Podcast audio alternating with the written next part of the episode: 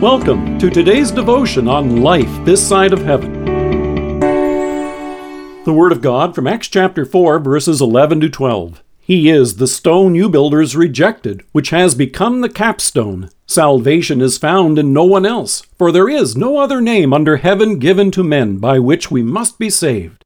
Long before they became largely ceremonial, cornerstones actually played an important part in the construction of a building. The cornerstone was the first one laid for a structure, and then every other stone that followed was laid in reference to it. It would bear the weight and direction of two walls, so a great deal of care would be taken to select the cornerstone that was best. Inferior stones would be tossed.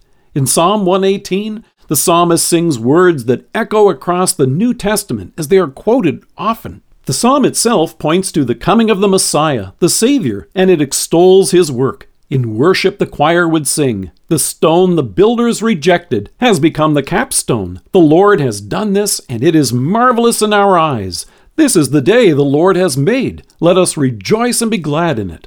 What's the stone that's been tossed aside and rejected? It's our Savior Himself.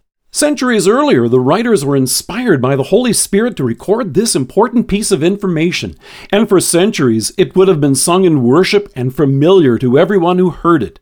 When Peter and John were hauled before the high priest, the rulers, and the elders to explain how the crippled man at the temple gate was healed, he quoted this familiar verse to them. They pointed out how forgiveness and healing comes from Christ, the very one who they rejected and crucified. So, how is it possible that the high priest and the rulers did this, knowing this familiar verse?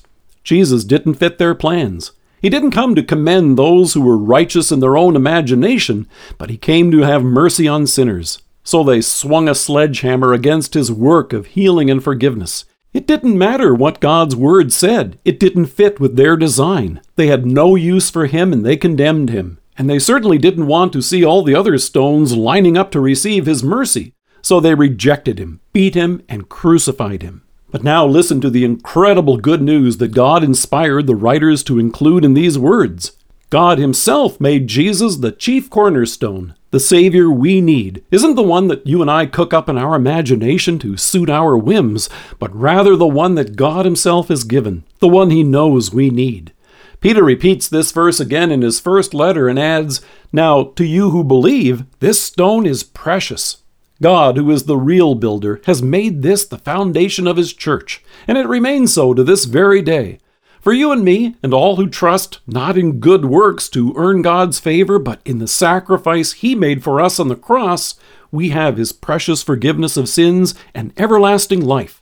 Now, in some translations, you may notice that the words capstone and cornerstone are used. That's because in Hebrew, the words used to describe this stone mean head of the corner. And as a result, English translators have struggled earnestly to bring out both images. In either case, the meaning is clear. You could say that Jesus is the capstone because, like the stone at the center of an arch, if you remove Jesus, everything crumbles. It all holds together in Him. And like a cornerstone, the entire building is built and rests upon Him.